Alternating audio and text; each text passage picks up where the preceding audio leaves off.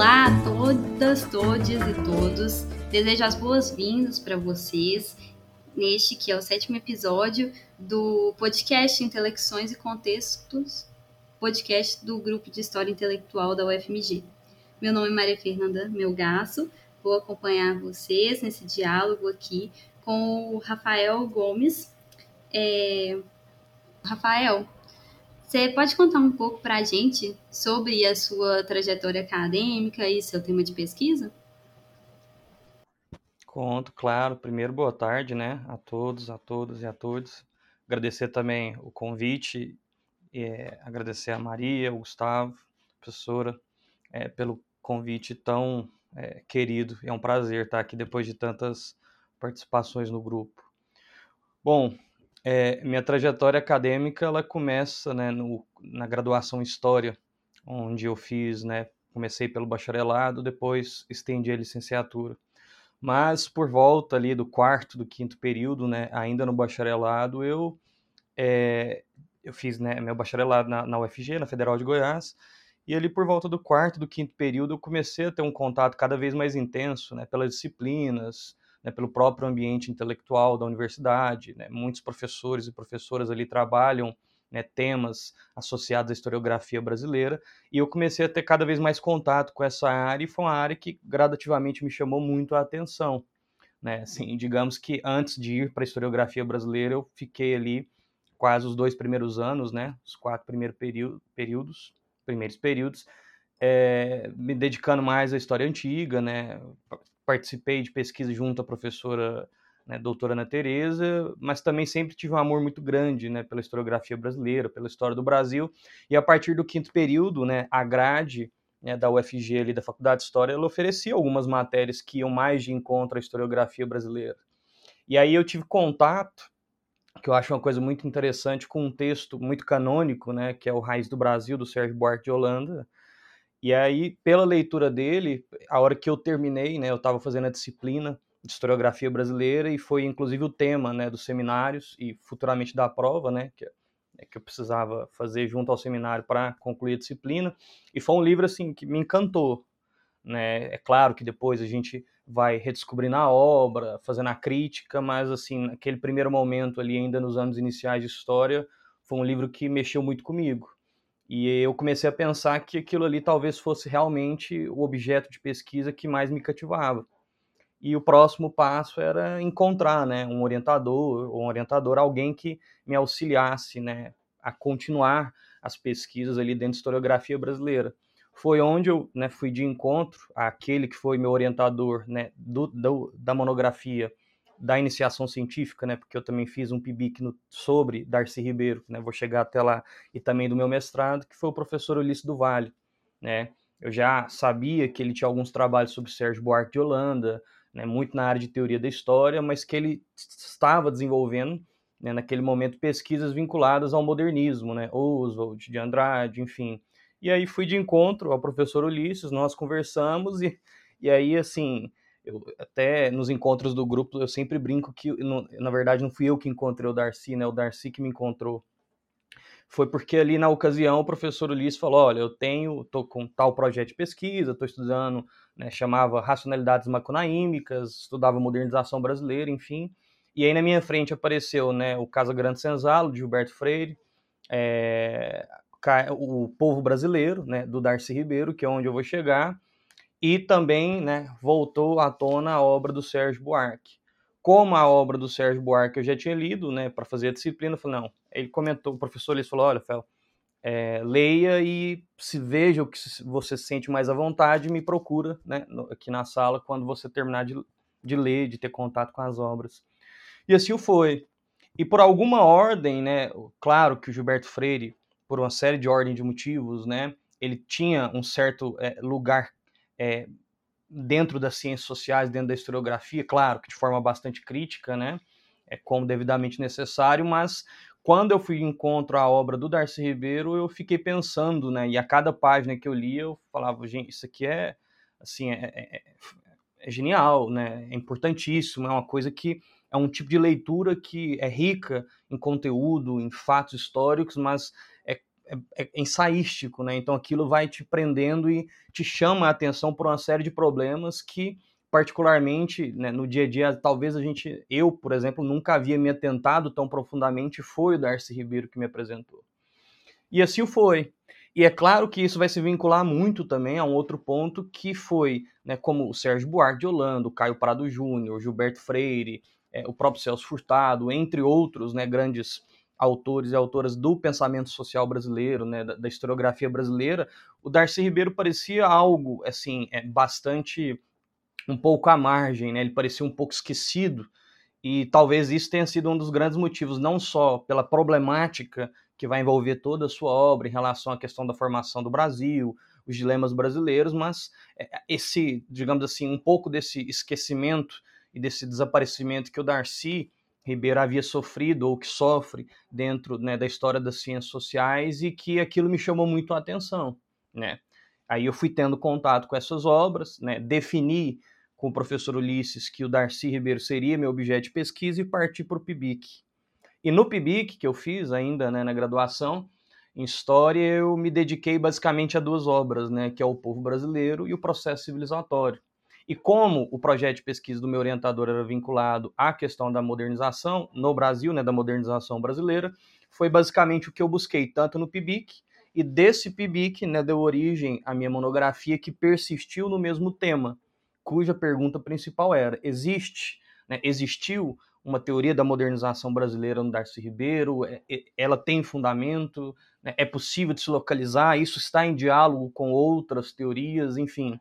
E é claro que isso te leva a outros caminhos, né? O tema da modernidade, que é um tema clássico também, né, nessa transição do século XIX para o século XX, como lembra o professor Ottaviani, né, talvez a, o problema da modernidade seja o problema que deu né, nascimento às ciências sociais, e a gente pode, né, numa aproximação transdisciplinar, colocar a história aí dentro também, né? É, é um tema clássico, né, canônico. Então, junto ao Darcy Ribeiro, é, estudei, né, como estudo ainda hoje bastante, Max Weber, é, Talcott Parsons, enfim, ou uma série de autores que, né, o Giddens, que versam muito sobre esse tema. E foi basicamente esse o tema do meu PIBIC e do tema do meu TCC, que é, né, foi essa reflexão sobre a modernização brasileira, no pensamento do Darcy Ribeiro, focando nessas duas obras principais. Né? Assim que eu terminei a graduação, eu entrei para o mestrado, né, no programa de pós-graduação em História também na Universidade Federal de Goiás. Continuei, né, ainda os trabalhos com o professor Ulisses do Vale, também, né, permaneceu como orientador. E a ideia básica do meu mestrado foi ainda a mesma, né, continuar esse processo de investigação, só que agora numa perspectiva mais ampla, né, por conta das delimitações de PIBIC, TCC, eu me concentrei muito no processo civilizatório e no povo brasileiro, e no mestrado eu tentei ampliar um pouco né, o leque de obras, que foi onde eu trouxe, né, ali para dentro da minha pesquisa, as obras que compuseram né, aquilo que o Darcy Ribeiro chama de estudos da antropologia da civilização, né, o povo brasileiro, o processo civilizatório, as Américas da civilização, enfim, para tentar mapear se nesse conjunto de obras né, que compuseram ali os estudos de antropologia da civilização, se essa ideia de uma modernização brasileira, se ela persistia, como ela era trabalhada e gradativamente ampliando essa discussão a partir né, do próprio contexto onde essas obras elas foram sendo produzidas. Né? Em grande medida, é, esses textos principais, esses textos né, que na, na minha dissertação eu digamos assim, pontuei como textos mais densos e mais teóricos, né? Claro que embasado em outros autores, né? Como o Mércio Gomes, a Adélia Miglevich, enfim, é, que são textos, né? Os, os, os, estudos de antropologia da civilização são textos mais teóricos, né? Mais conceituais e foi em cima disso que eu produzi um pouco, né? A minha dissertação de mestrado, né? Que inclusive recebe esse nome, né? Uma teoria da história em Darcy Ribeiro, né? É, uma análise da modernização brasileira. Só que a grande questão é que, além de ampliar um pouco do leque né, das obras, eu comecei a perceber também, claro, ancorado em pesquisadores altamente renomados, de que havia ali é, uma coisa mais profunda, né, que talvez não fosse só uma discussão sobre a modernização, mas que o problema do Brasil, né, esse problema sobre a formação do Brasil, é, a discussão sobre o subdesenvolvimento, né? Inclusive até o Gustavo comentou sobre a pesquisa dele sobre os teóricos da dependência, o que relaciona muito também. É, essa questão sobre aquilo que o Darcy Ribeiro chamava né, do nosso fracasso, do nosso passado fracassado, né, de termos sido uma colônia explorada pelos portugueses. Isso tudo estava muito vinculado a um, uma perspectiva política, né? Lembrando que é, o Darcy Ribeiro tinha né, como ele mesmo se intitulava, era um, um, homem de muitas feições, né? Ele era um intelectual vinculado à educação, à antropologia, mas tinha um espírito prático, um espírito de uma praxis política, né? Vide que ele teve uma participação é, interessante, né, do ponto de vista da própria história do Partido Comunista Brasileiro na época ali, né, onde figuras de grande notoriedade como o próprio Caio Prado estavam ali situados. Darcy passou um tempo atuando no partido, tomou contato né, com é, obras né, que vinham através do PCB né, sobre a questão das é, obras né, do próprio Marx, de teóricos marxistas, né? O próprio é, Bernardo Recupero traz muito isso para a gente, né? O PCB foi, digamos assim, um grande marco divisor numa tradição de um, de um, de um pensamento social marxista, né? E o Caio Prado e o PCB têm papéis fundamentais nisso, e o Darcy viveu muito dentro desse ambiente que não só é, possibilitou a ele o contato com a bibliografia marxista, mas desenvolveu esse ímpeto de transformação política que acompanha ele durante toda a vida, né?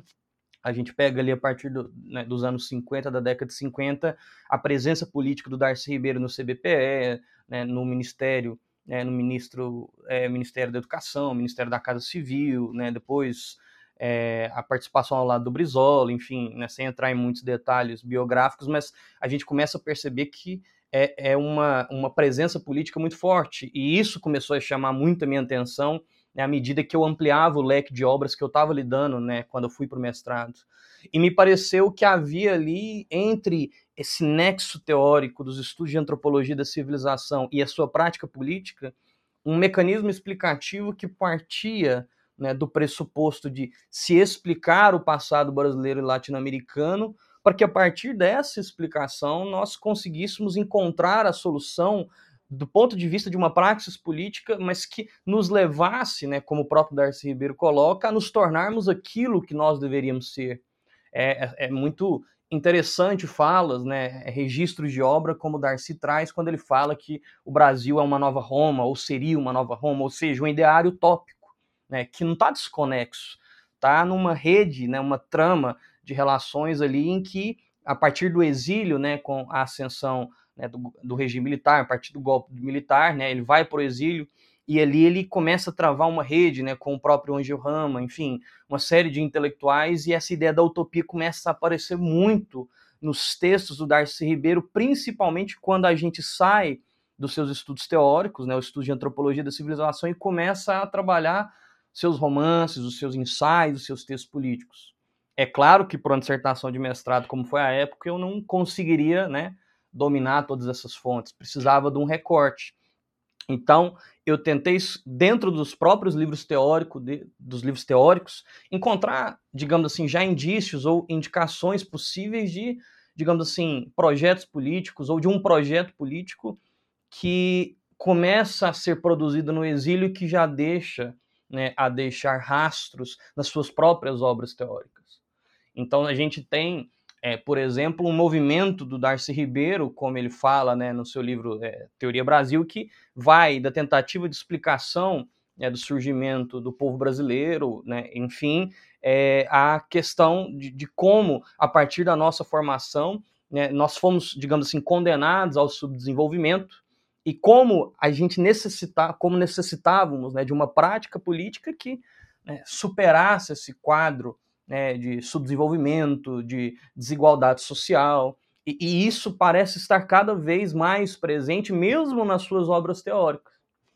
Tanto que em, em algumas passagens, isso é interessante, o Darcy reivindica estar, digamos assim, refletindo à luz de uma teoria da história influenciada pelo evolucionismo sociocultural, a perspectiva materialista, né, no sentido do Marx, principalmente aquilo que estava nos Grandrizes, mas a gente começa a perceber que há também traços muito fortes de uma filosofia da história, né, de uma teleologia, digamos assim, de uma de uma compreensão do passado, para que a partir da compreensão do passado nós conseguíssemos entender o processo constitutivo da lógica histórica para direcionar né, o futuro do Brasil e da América Latina um futuro né, de resgate dos povos grandiosos que, é, que éramos né, antes da chegada dos ibéricos, antes da chegada dos portugueses, e, é claro, né, toda a lógica é, exploratória, enfim. Depois do mestrado, para encerrar essa primeira parte, eu né, vim para a Universidade de Brasília, né, para a UNB, né, inclusive Darcy Ribeiro chamava a UNB de sua filha, né, de sua criação, e né, fiz a graduação, mestrado em História e agora tô, né, no, estou no doutorado me dedicando ao Darcy Ribeiro também, ao seu pensamento, né, às, suas ideias, mas vinculado a, ao Instituto de Ciências Sociais, né, especificamente à área de Sociologia. Né. Então hoje eu curso doutorado em Sociologia né, no PPG Sol, na Universidade de Brasília. Né. Quem me orienta hoje é o professor Sérgio Tavolaro, que também é um grande conhecedor de pensamento social brasileiro, e a ideia é continuar né, no doutorado um pouco disso, né? Só que agora tentando desvendar um pouco mais o diálogo do Darcy Ribeiro com a teoria sociológica, com a teoria social, né, e todas as querelas que estão envoltas nisso. Eu acho que é por aí, né? Digamos assim, essa, essa, essa trajetória acadêmica. Rafael, você poderia falar para a gente um pouquinho sobre as suas fontes no doutorado, né? É, quais os limites e possibilidades que elas apresentam para suas pesquisas, pensando que a obra do Darcy Ribeiro é uma obra muito vasta, que vai desde textos acadêmicos até ensaios e romances, como você disse anteriormente. É, aí começa um grande dilema historiográfico, né? Se a gente partir daquela, né, como diria o Maru, né, desse que o conhecimento histórico vai exigindo cada vez mais, né, a gente selecionar muito bem as fontes, enfim, todas as discussões teórico-metodológicas, foi justamente, inclusive, essa foi justamente a pergunta que tanto no PIBIC quanto né, no mestrado e também no doutorado sempre me fazem, né? Como lidar com um autor, né, não só o Darcy Ribeiro, mas alguns grandes nomes da sua geração, é como lidar com autores e autoras que são tão, é, é, digamos assim, escrevem tanto, refletem tanto e, sobretudo, no caso do Darcy Ribeiro, não só pelo volume dos textos, né, pela quantidade de textos escritos, mas pela linguagem desses textos e pelos, digamos assim, campos temáticos ou pelas áreas do conhecimento, né, caso queiram, que, que o Darcy dialoga. Interessante que ele, né, no final dos anos 40, ele se especializa em etnologia, né, a partir né, da orientação do Herbert Baldus, um grande etnólogo que veio né, para compor o quadro da Escola de Sociologia Política, que é onde o Darcy Ribeiro obtém seu bacharelado, mas a, as obras do Darcy Ribeiro, elas não se restringem à etnologia. Talvez ali as primeiras, né, lembrando que logo depois de, da conclusão do seu bacharelado, ele vai trabalhar no Serviço de Proteção aos Índios, na seção de estudos, né, indicado pelo próprio Herbert Baldos, onde ele vai conviver ali dentro com o Cândido Rondon, enfim, né, talvez nessas primeiras obras nós já nós tenhamos, digamos assim, um escopo um pouco mais definido, que seja um problema associado ao campo da etnologia, enfim. Né? Mas mesmo quando a gente considera essas obras, elas extrapolam o limite da etnologia, inclusive pela própria formação que o Darcy Ribeiro recebeu nos seus anos de estudante, né? A gente está num contexto ali nos anos 30, nos anos 40, né, principalmente nos anos 40, onde fronteiras disciplinares, como nós as concebemos hoje, elas eram um pouco mais, né, digamos assim, fluidas, elas não eram tão sólidas assim. Então, é uma obra que está no campo da etnologia, mas que dialoga com conceitos sociológicos, dialoga com problemas históricos, como né, algumas das obras do próprio Florestan Fernandes também trazem, né? Ou seja, você tem no Darcy Ribeiro, nesse movimento de, de atuação no SPI, né, obras de caráter mais etnológico, né, mas que ainda assim dialogavam com outros campos do saber. A gente tem um Darcy Ribeiro associado ao campo da educação, que talvez seja hoje uma das feições mais estudadas sobre ele, né, o Darcy Ribeiro educador. Mas a gente tem um Darcy Ribeiro que, né, como nas suas confissões ele traz, que pretendia ser sociólogo, fala de história, né, ou daquilo que nós conceberíamos como história. Hoje, enfim, é, é, no caso do Darcy Ribeiro, você tem N dificuldades que parecem se ampliar, e talvez essa seja a, a grande, né, a grande, digamos assim, o grande feito do Darcy Ribeiro para quem lida com seu pensamento, que é esse ecletismo que cativa, né, te, te provoca e te, digamos assim, te impulsiona a, a, a, refletir cada vez mais e né, digamos assim, transicionando entre várias áreas do conhecimento e rompendo um pouco dessas barreiras. Então, existe uma ordem de dificuldades, eu não sei se eu estou falando muito, se eu tivesse, vocês me, me, me chamem a atenção, mas existe uma ordem de dificuldades que é o volume né, físico, na né, quantidade de textos escritos, os tipos dos textos, né, os gêneros textuais que vão ali, né, de, digamos assim, romances, textos teóricos, ensaios, textos políticos, cartas, né, enfim, textos autobiográficos, né, principalmente o livro dele Confissões, então, no mestrado, é, especificamente, eu lidei com os estudos de antropologia da civilização, porque meu problema, é, que eu, né, o problema que eu dialoguei, ele era um problema muito específico, né, uma teoria da modernização do pensamento de Darcy Ribeiro, refletindo, né, a partir de uma perspectiva, né, se assim eu posso dizer, weberiana, né, em certo sentido, claro que dialogando com outros autores, mas que nessas obras que compuseram os estudos de antropologia da civilização eu já encontrava ali, né, para aquele contexto de pesquisa e para o meu objeto, né, digamos assim, material mais do que suficiente, muito volumoso, né, você pega obras como As Américas e a Civilização, que são obras extremamente volumosas, extensas. O povo brasileiro é uma obra grande também do ponto de vista das suas paginações. Então, você tem ali uma riqueza de conteúdos, muitos livros, obras extensas que trazem problemáticas historiográficas, sociológicas. Então, no mestrado, eu me, né, eu me concentrei nos estudos de antropologia da civilização, mediado pelo meu problema de pesquisa, que era uma teoria da modernização, e como essa teoria da modernização, no caso do Darcy Ribeiro, poderia sugerir a presença de uma filosofia da história, digamos assim, a partir da explicação de um passado latino-americano fracassado, né, na terminologia do próprio Darcy Ribeiro, para que a partir da compreensão do nosso passado, mediado pela ação dos povos ibéricos, né, e, e o fracasso que isso desencadeou não apenas né, do ponto de vista socioeconômico, socioestrutural no Brasil, mas na América Latina, né, Darcy Ribeiro é um grande, digamos assim, latino-americanista também nesse aspecto, e a partir da explicação sobre nosso passado, a compreensão, né, se me permitem, dos gatilhos ou dos mecanismos que estavam envolvidos nos processos históricos, que em grande medida, né, na minha pesquisa de mestrado, está centrado ali no conceito né, de revolução tecnológica, que por sua vez vai né, dar espaço para outros dois, né, atualização histórica e aceleração evolutiva. É, enfim, é, é, essa é a grande questão. Né? Então, no mestrado, eu lidei especificamente com esses textos, não só pela necessidade do recorte, mas porque, em grande medida, minha hipótese era justamente de que, em suas obras teóricas, havia a presença de um núcleo explicativo do fracasso latino-americano que já encadeava com a reflexão do futuro dos latino-americanos a partir da compreensão das dinâmicas do processo histórico, a partir do conceito de, né, de revolução tecnológica, ou seja, há um gatilho histórico, há uma, um processo mediado pelas evoluções tecnológicas que desencadeiam o processo de evolução sociocultural e que a partir dessa compreensão que haveria a possibilidade né, dos latino-americanos dos brasileiros de projetarem uma redenção futura, né? Como se coloca algumas das suas outras obras, que é um ponto crítico né, da obra do Darcy Ribeiro, essa ideia da redenção né, centrado nesse elemento de um paraíso perdido, né, de essa que dialoga muito com o Sérgio Buarque de Holanda, essa questão né, das visões do paraíso, enfim.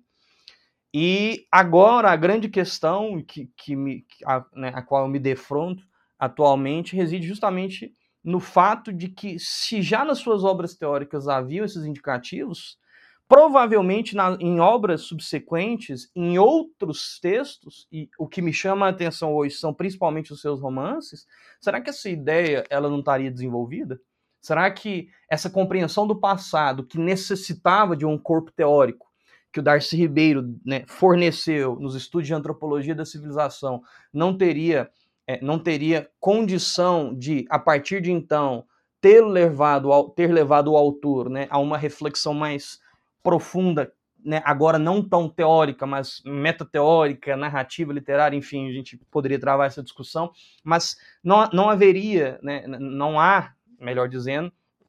essa presença, né, digamos assim, da explicação desse futuro já indicado por uma, uma perspectiva meio teleológica, uma concepção quase que, né, diria William Drey, uma filosofia da história quase que especulativa à medida em que compreendemos o passado né, e a lógica histórica, poderíamos ter condição de adiantar, né, digamos assim, o carro da história e alcançar o futuro redentor que nos, né, que nos levaria, que levaria os latino-americanos a o retorno de um paraíso perdido, como era a questão né, dos povos originários, por exemplo, dos povos indígenas, na terminologia do próprio Darcy Ribeiro. Então, o que eu tento hoje, não sei se né, estou nessa empreitada é vincular as suas obras teóricas ainda dentro dos estudos de antropologia da civilização, mas é, incorporando principalmente os seus ensaios e os seus romances que, na minha hipótese, né, e claro que eu sustento isso em grandes intérpretes, né, como a própria professora Adriane, mas também a professora né, Helena Bomeni, enfim, é, pessoas que de, de alto gabarito, né, profissionais, pesquisadores, pesquisadores de alto gabarito que têm já feito essa proposta, que é entender o projeto político do Darcy Ribeiro né, a partir né, dos romances e dos ensaios, ou seja, o corpo teórico é um processo explicativo do passado latino-americano e os seus ensaios e os seus romances são o projeto político que o Darcy Ribeiro, como um grande, digamos assim, um grande utópico em certo sentido, tinha projetado. E aí entra uma série de discussões, né, teórico-metodológicas, porque à medida que esses textos mudam, né, você precisa de, um, de uma reflexão metodológica que acompanhe a mudança, né. Em grande medida eu tenho trabalhado muito com a história intelectual, com a sociologia dos intelectuais, enfim, acho que é por aí. Dos seus aportes teóricos metodológicos, é, você comentou na sua participação no grupo História Intelectual, Narrativas, Práticas e Circulação de Ideias, que você tem pensado a obra de Darcy a partir da decolonialidade. Então, quero te fazer duas perguntas. Afinal, Darcy Ribeiro, modernização assimétrica e decolonialidade, como se relacionam? E a segunda pergunta é: quais as contribuições que a obra do Darcy Ribeiro pode trazer à teoria decolonial? E, por outro lado, como reler a obra de Darcy Ribeiro a partir dos aportes teórico-metodológicos da decolonialidade pode trazer novos olhares sobre essa obra? Olha, eu vou responder, eu vou responder essa pergunta recorrendo a a orientadora de vocês, a professora Adriane, né? Professora Adriane Vidal, que, inclusive, né, como a Maria comentou, como você está comentando agora, Maria, é, foi, inclusive foi uma das discussões que nós travamos, né, e temos travado, e, e aproveito aqui já também para agradecê-la, que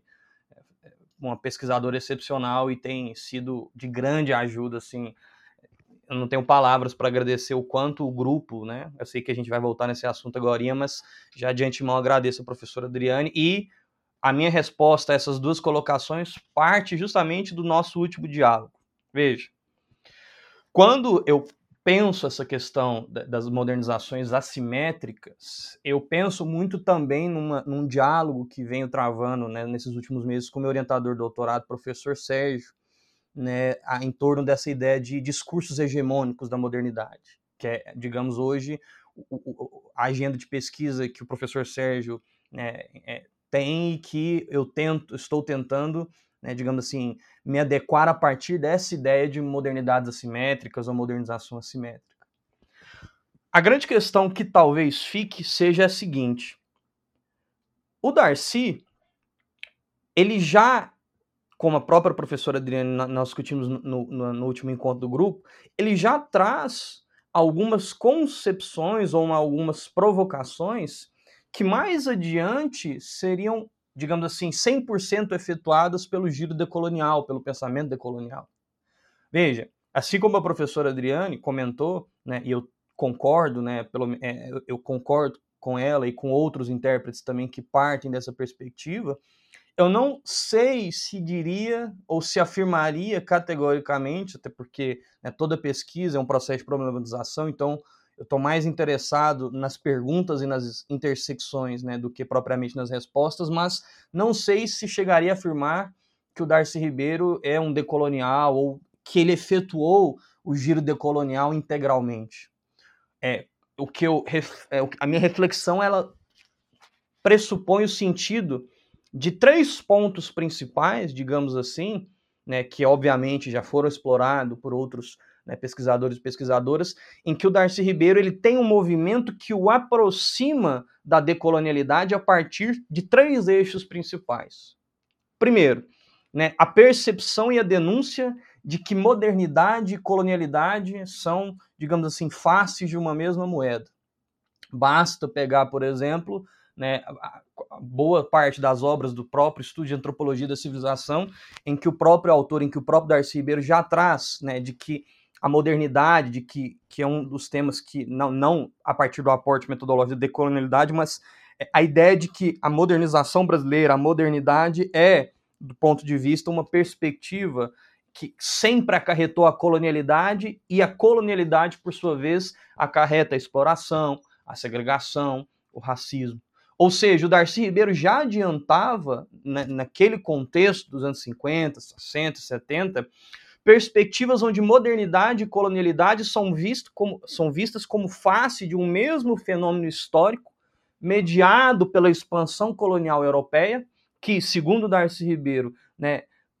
acarretou, né, desencadeou, melhor dizendo, desculpa, desencadeou a chegada de, um, uma, de instituições e, de, digamos assim, etos modernos, e aí a gente precisaria discutir nessa perspectiva de uma teoria da modernidade ou da modernização, que, o que entendemos por modernidade, mas a, a chegada dos ibéricos e desencadeou o pontapé inicial de uma modernidade europeia já em ascensão, digamos assim, e que teve como sua classe principal a colonialidade. Ou seja, modernidade e colonialidade são fenômenos intrínsecos de, uma, de um mecanismo de exploração mediado pela colonização, começando pelos países ibéricos, mas se alastrando, né, do ponto de vista do Darcy Ribeiro, para outras potências coloniais que vinham em suas colônias a exploração, né, os recursos necessários que abasteciam e enriqueciam a Europa às custas da exploração, da segregação, enfim.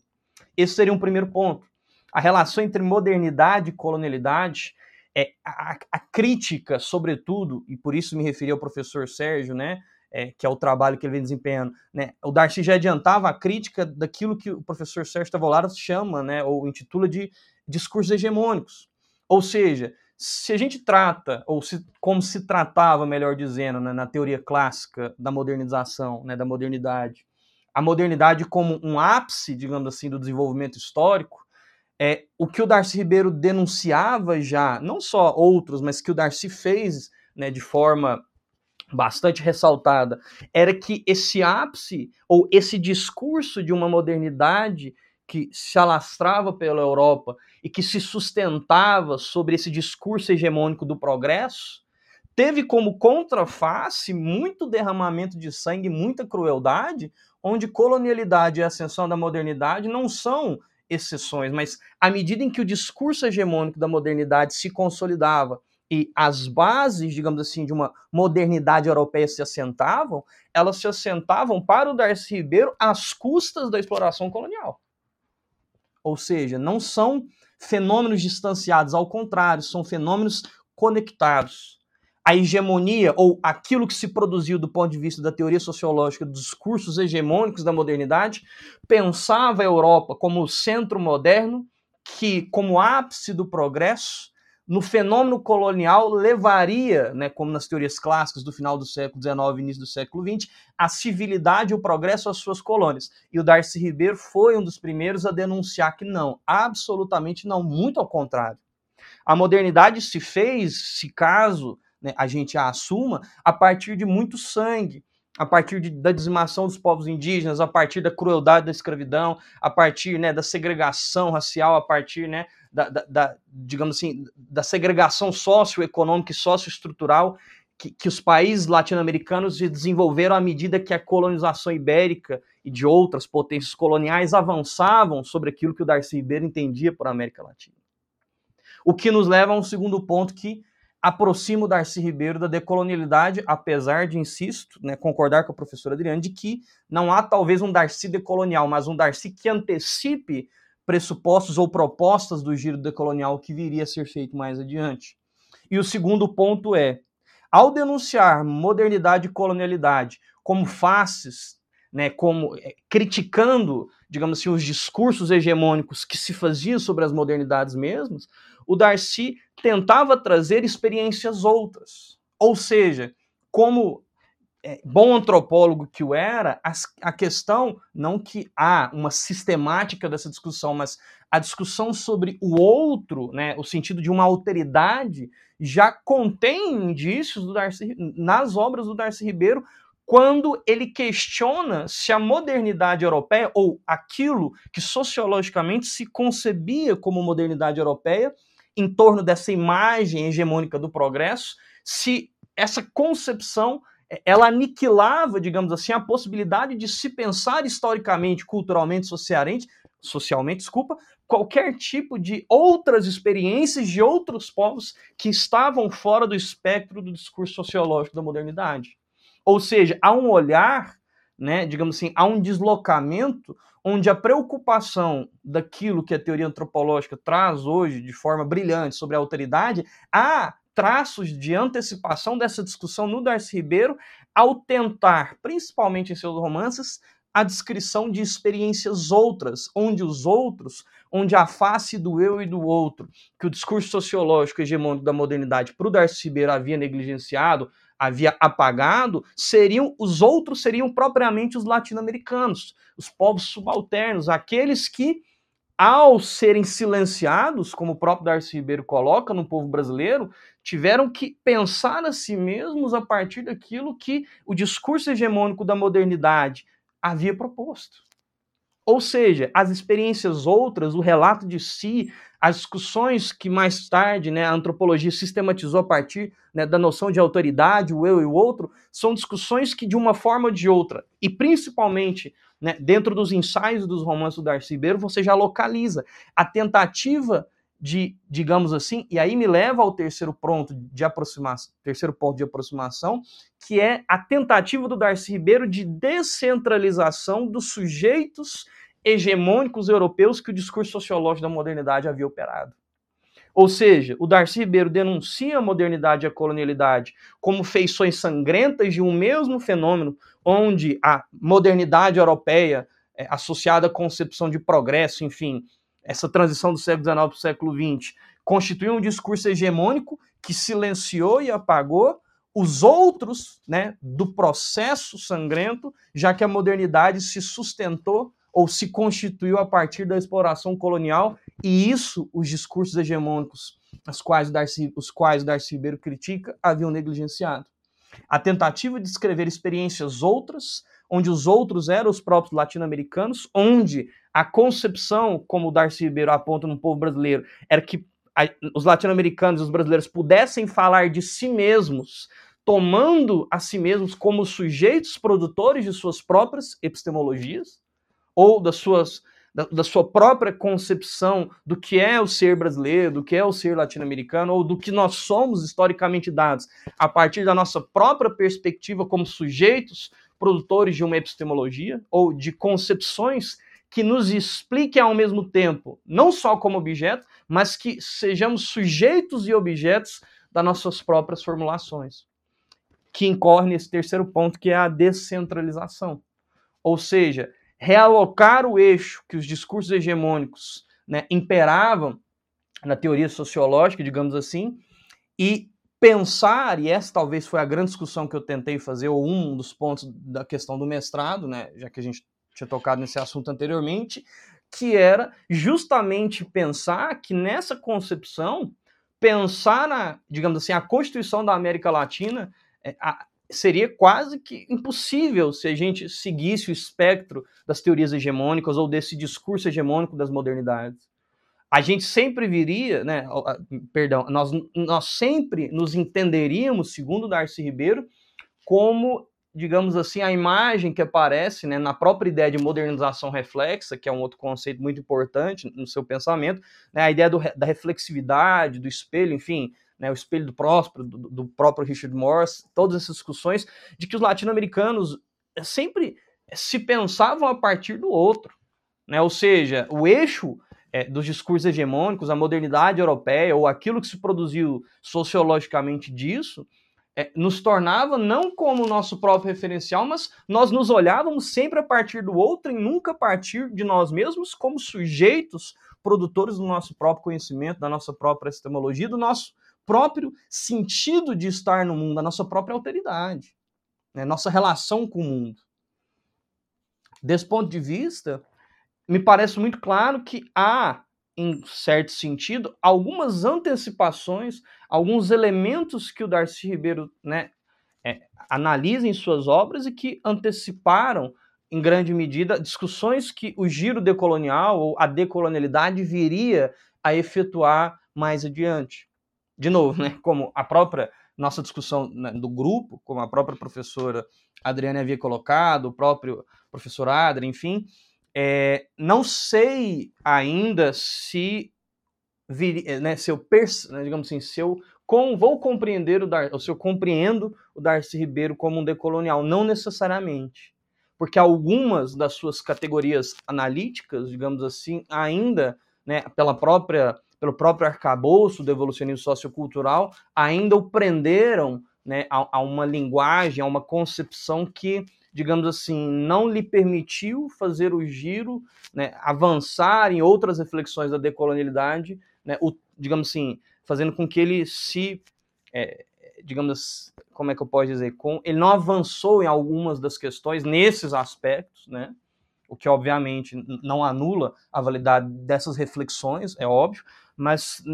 talvez ele não tenha completado esse giro. Em grande medida, alguns elementos, né, como o próprio professor Sérgio sempre muito, é, a gente sempre comenta muito sobre isso e talvez esse seja a grande questão, o porquê, né? Qual a relação, por que a escolha pelo evolucionismo sociocultural, né? Há indicativos, né? Há uma teoria geral das civilizações, enfim, todas essas discussões que já foram brilhantemente feitas pelo, né, por colegas pesquisadores, pesquisadoras, é, mas é isso que a gente precisa pensar. E é claro, né, é claro que entender que as obras elas não elas vão, digamos assim, mostrando, se me permite essa expressão, essa dialética do autor com a obra em que as ideias elas né, se transformam, elas se redefinem de modo nenhum. Né? Eu quero dizer que o Darcy dos anos 70, o Darcy político, o Darcy educador é o mesmo Darcy é, da, da, etnologia, da, da, teoria da evolução sociocultural. Claro que há relação, né? isso é óbvio mas o que pretendo fazer no doutorado é justamente ver esses movimentos. Não sei se eu te respondi, Maria. Mais do que respondida.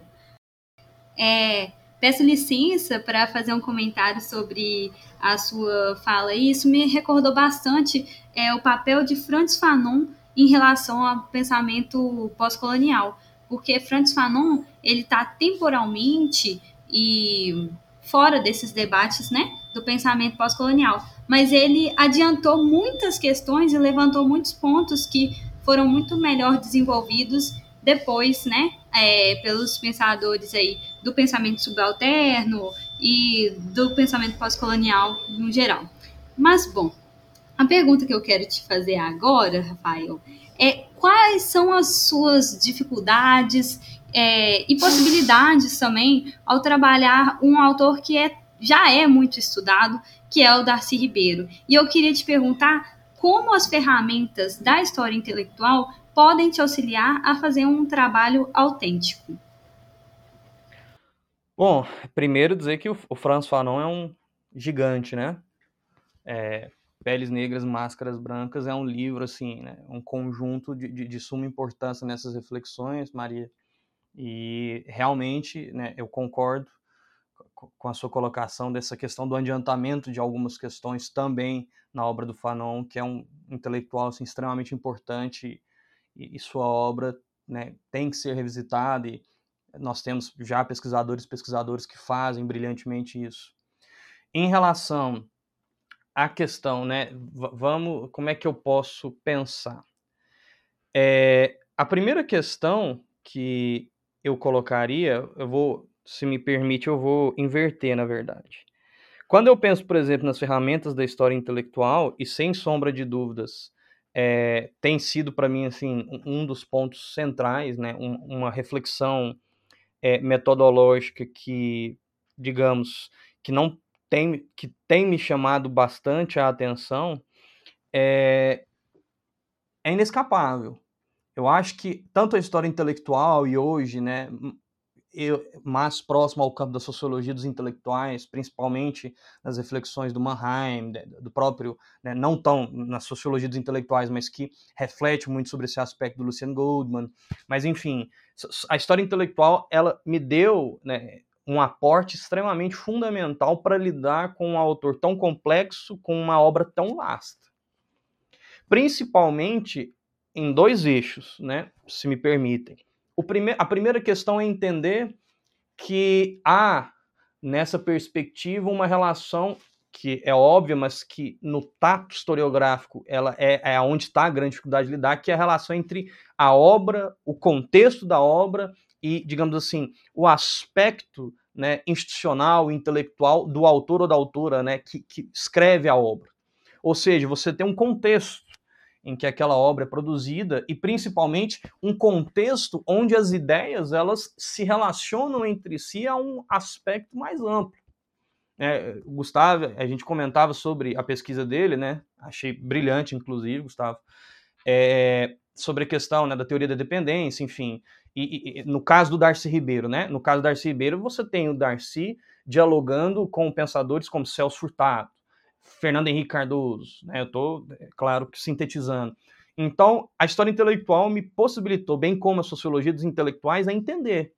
que uma obra determinada, um conjunto determinado, está diretamente associado a um ambiente intelectual, a um ambiente institucional, ou seja, o Darcy que escreve as suas monografias sobre os povos indígenas, né, na terminologia do Darcy Ribeiro, é um Darcy aliado ao SPI, é um Darcy vinculado ao, ao Rondon, enfim. Então aquela obra ela tem, um, é, digamos assim, no sentido goldmaniano, uma consciência, um limite de consciência que permite com que nós possamos compreendê-la na sua produção e na sua interrelação com outras ideias. Essa seria a primeira questão né, desse aporte da história intelectual.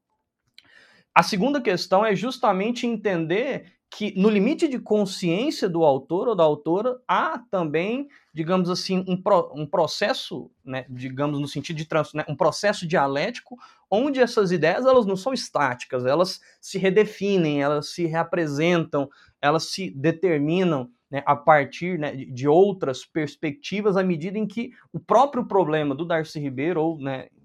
do Celso Furtado, Fernando Henrique, enfim, acho que isso a gente pode pensar a um nível mais geral, mas à medida que o problema muda, à medida que o contexto muda, à medida que novas questões são colocadas. Ou seja, é, a história intelectual me possibilitou entender a, né, essa trama de ideias, de intelectuais, de instituições, né, como o próprio Goldman coloca, esse, esse, essa consciência possível né, dos autores e das autoras que estão num campo de diálogo, estão ali refletindo, pensando, vinculados a instituições, a partidos políticos, e como isso pesa muito no processo de produção da obra e do projeto intelectual, no, no meu caso, em questão do Darcy Ribeiro. E a grande. Aí isso me leva à sua outra colocação, Maria. É muito. É, eu não sei, né? Por um lado é positivo, né, eu, o professor Ulisses, meu orientador de mestrado, sempre falou muito isso. Ele, né, ele além de, de, orientador, ele ministrou né, na minha turma a disciplina de metodologia histórica. Ele sempre falava muito isso. É, tem uma vantagem, né? Ter muita coisa produzida significa que você tem condição de acessar o seu objeto, né? De uma forma um pouco menos complicada, né? Quando às vezes as documentações são escassas, a gente não tem acesso né? Por exemplo, eu, eu, né, eu não falo francês, então a dificuldade em acessar algum pesquisador, algum intelectual, algum é, francês, para mim já seria um, um, outro grau de dificuldade, e assim sucessivamente. Então, quando você tem muita pesquisa, principalmente numa língua que nós possamos acessar, né, que o pesquisador ou pesquisadora tem condição, né, consegue ler, isso é bom por um lado, porque te permite uma compreensão mais acessível do objeto. Você consegue chegar no objeto de uma forma um pouco mais prática, né? Não fácil, obviamente não. Por quê? E aí, a segundo ponto, que talvez foi a grande complicação. É, quanto mais se produz sobre um autor, né, você primeiro que te obriga né, a ter um, um, domínio do estado da arte, o que já é um trabalho de muito largo fôlego, né? Conhecer as referências, o que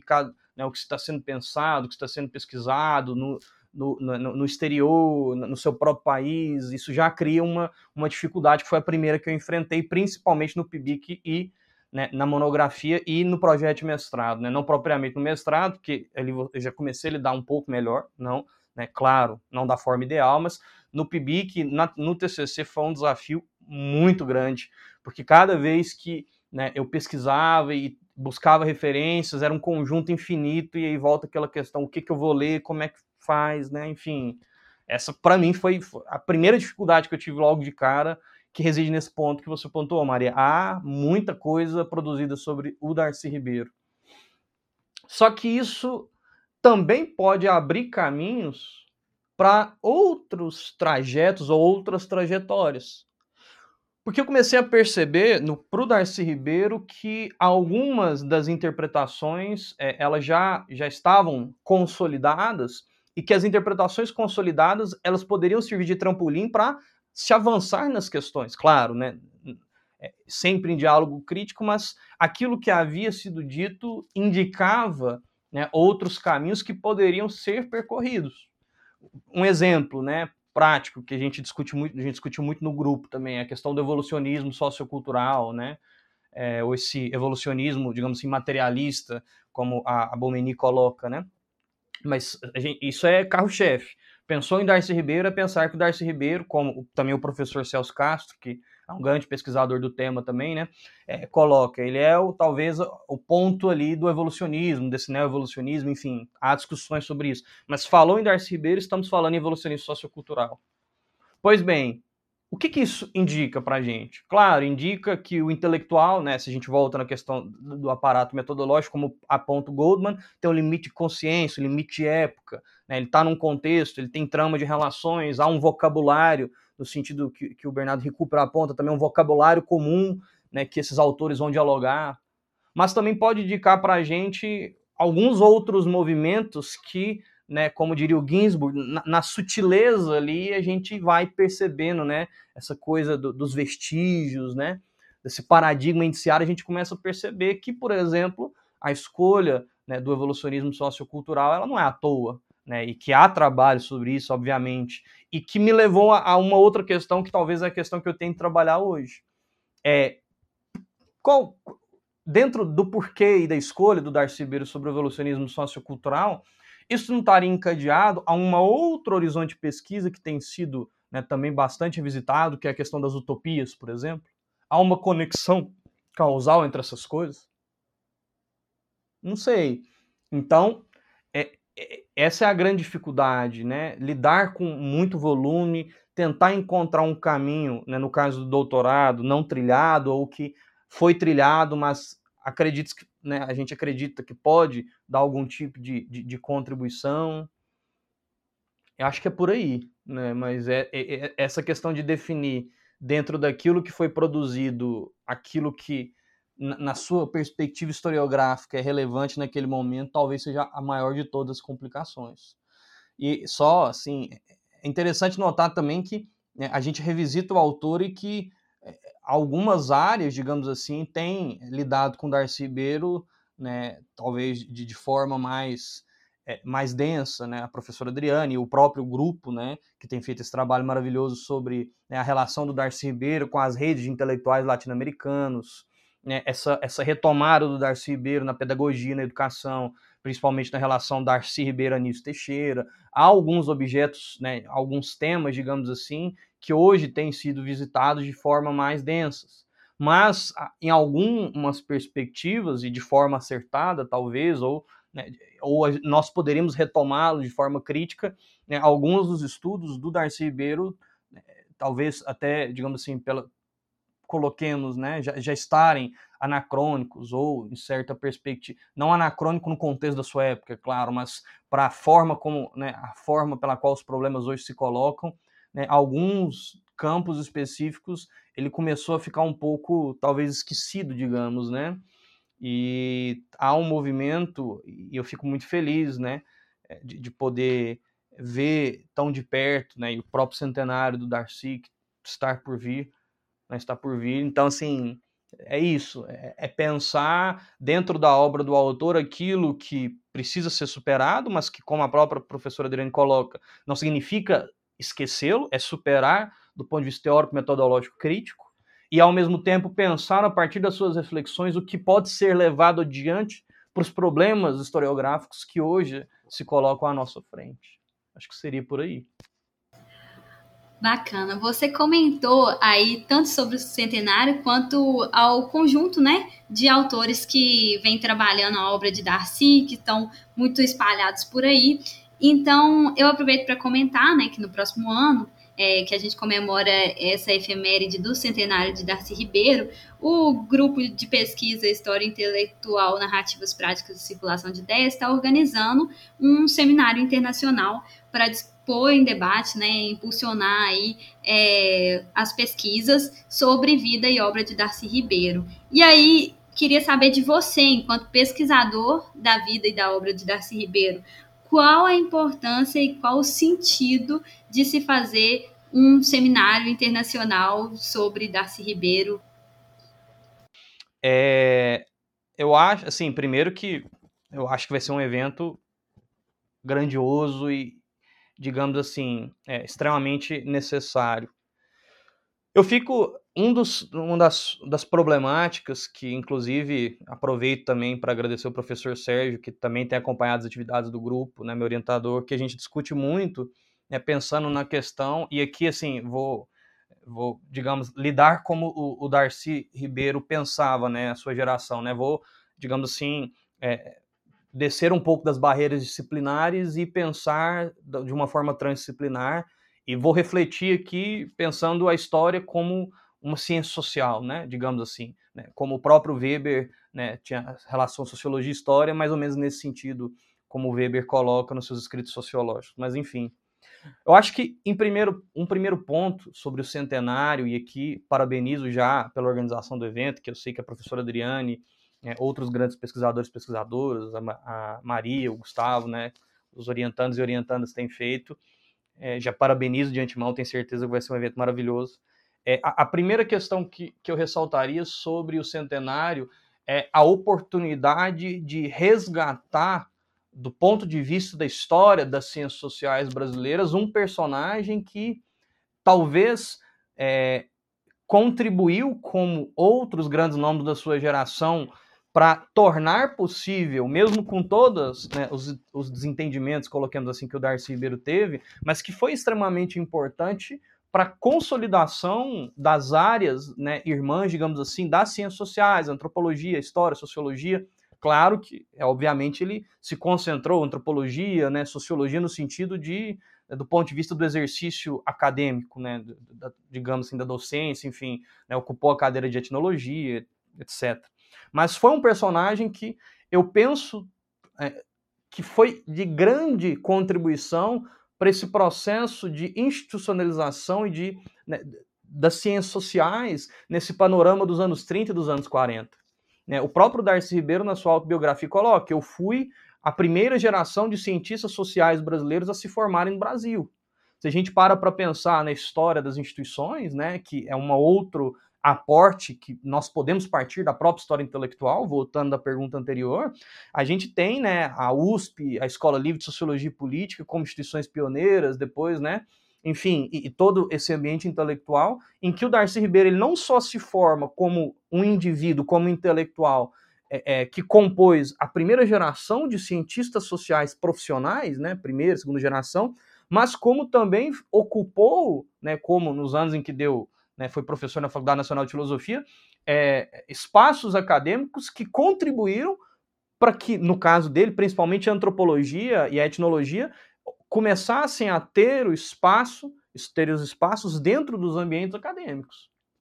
Não só na Faculdade Nacional de Filosofia, mas né, basta lembrar que no Museu do Índio, por exemplo, Darcy Ribeiro né, fez o, o CACC, né, o curso de aperfeiçoamento em antropologia cultural, né, entre é,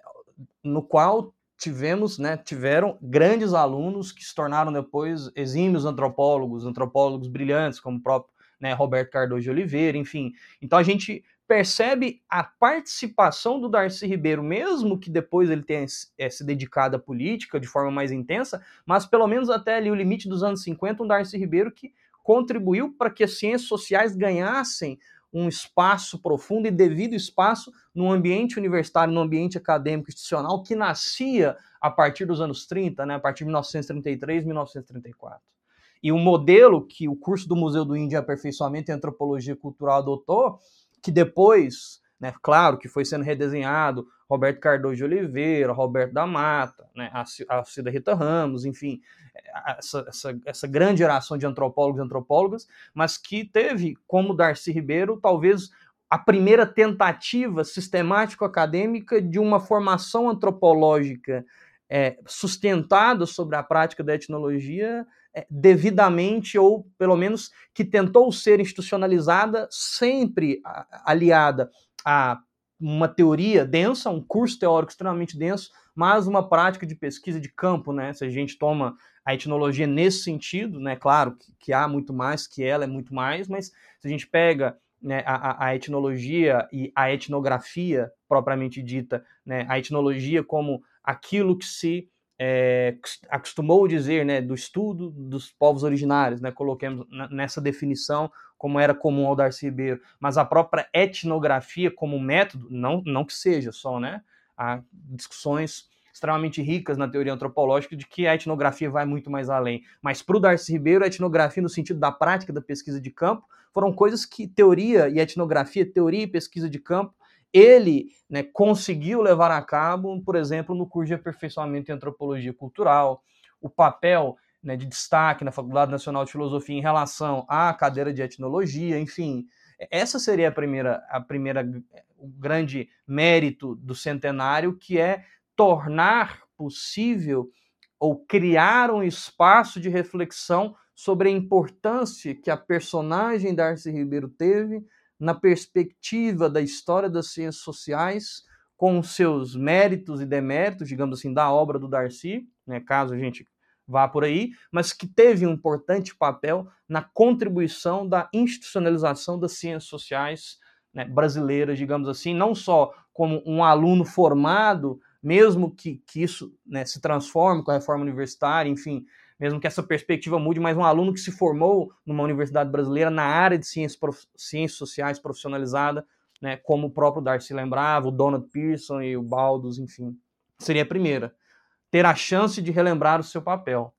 Segundo, a outra grande contribuição do centenário é relembrar ou reavivar a obra do Darcy Ribeiro não de forma dispersa. Claro que há obras, como a própria professora Adriane coloca também, mas há obras que precisam ser superadas, mas a superação ela não é um esquecimento.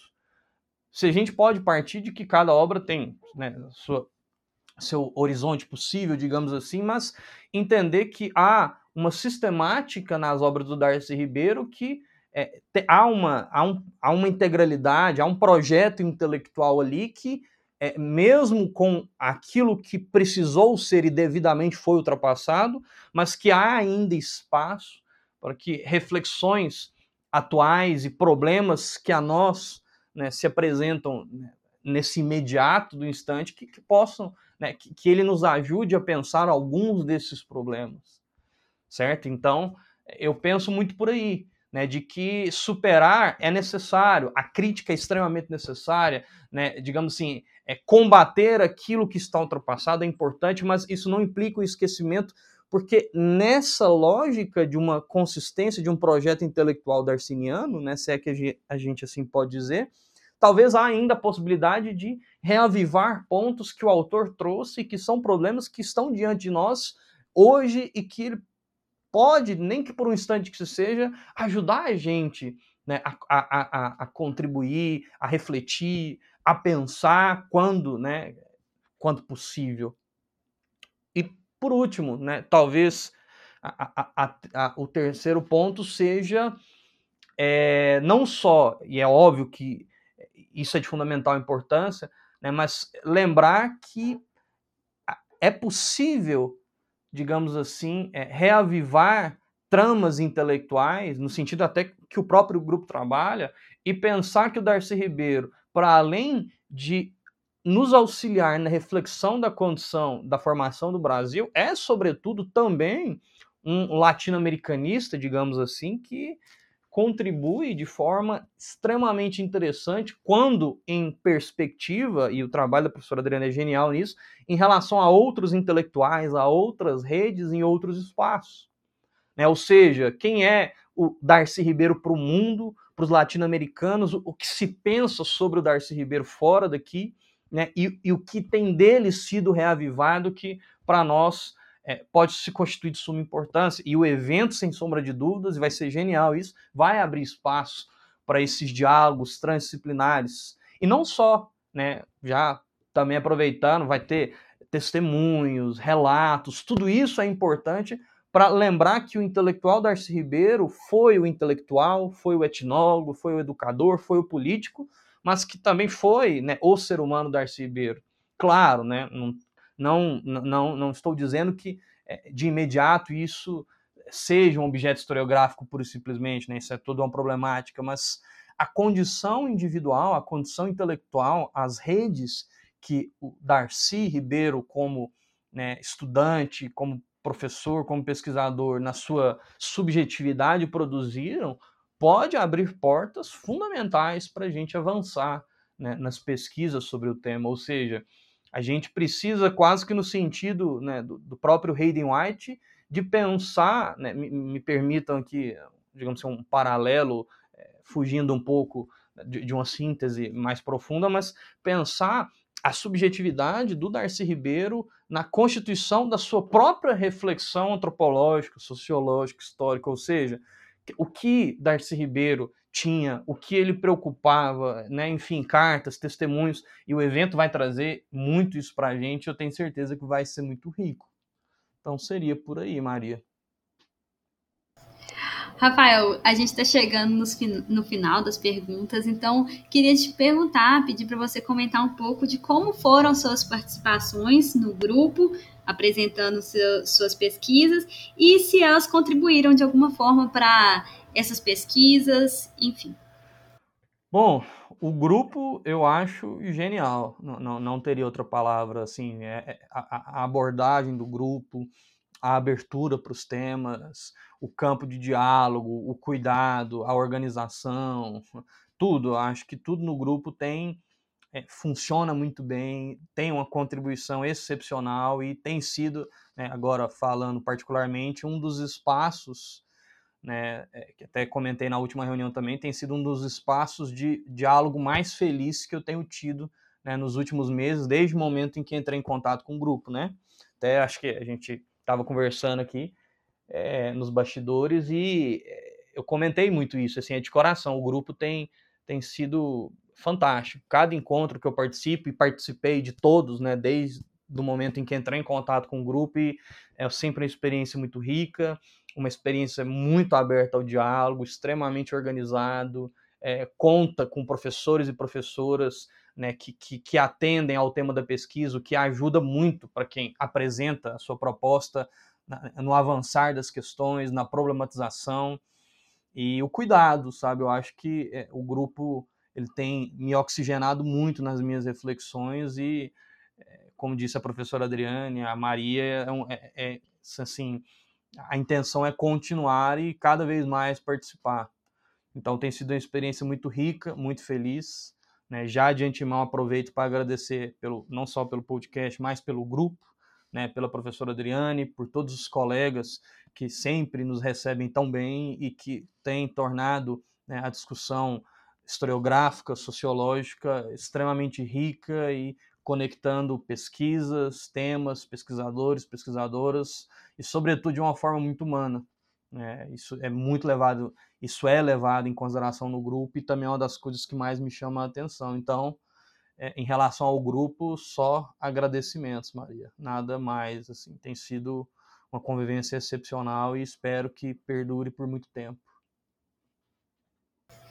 Nós que agradecemos por sua participação, tanto aqui hoje quanto no grupo, e por todo esse carinho. Antes de fazer o encerramento, eu queria chamar aqui, que você comentou do Gustavo algumas vezes. O Gustavo Damião é um participante do grupo que está fazendo a nossa parte técnica, e como o Rafael comentou da pesquisa dele, quero convidar ele para falar aí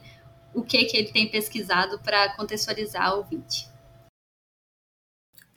É, eu faço uma pesquisa de iniciação científica com a professora doutora Adriane Vidal, né? E atualmente eu estou pesquisando a teoria marxista da dependência no exílio, com Mauro Marini, Teotônio dos Santos e Vânia Bambirra entre 1964 e 1979, né? Então, meu objeto de pesquisa tem sido atualmente algumas publicações desses três autores acerca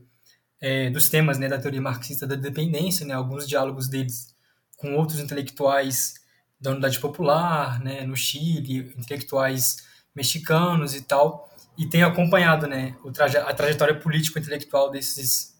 desses autores, né, em diálogo com a, a história intelectual, a história dos intelectuais, e junto com o aporte histórico-metodológico do grupo de pesquisa da professora Adriane. Assim, a grosso modo, seria um pouco disso que eu venho pesquisado, é, e com certeza esses autores, né, em especial Rui Mauro, já tiveram alguns diálogos aí com debates que o, que o próprio Darcy Ribeiro fez né, ao longo do, da década de 70, né, do começo da década de 70, então são diálogos profícuos aí que eu pretendo investigar com mais afinco futuramente também. Então é isso. Agradeço mais uma vez a participação do Rafael e agradeço também a você, ouvinte, que nos ouviu até aqui, né? Acompanhou a gente até aqui. E lembro a todo mundo que para acompanhar todas as atividades do grupo História Intelectual, Narrativas, Práticas e Circulação de Ideias, vocês podem acompanhar a gente é, pelo Instagram, que é arroba História Intelectual, pelo Facebook, que é História Intelectual, dois pontos, narrativas, práticas e circulação de ideias, e no nosso canal do YouTube, História Intelectual UFMG. Nos vemos no próximo episódio.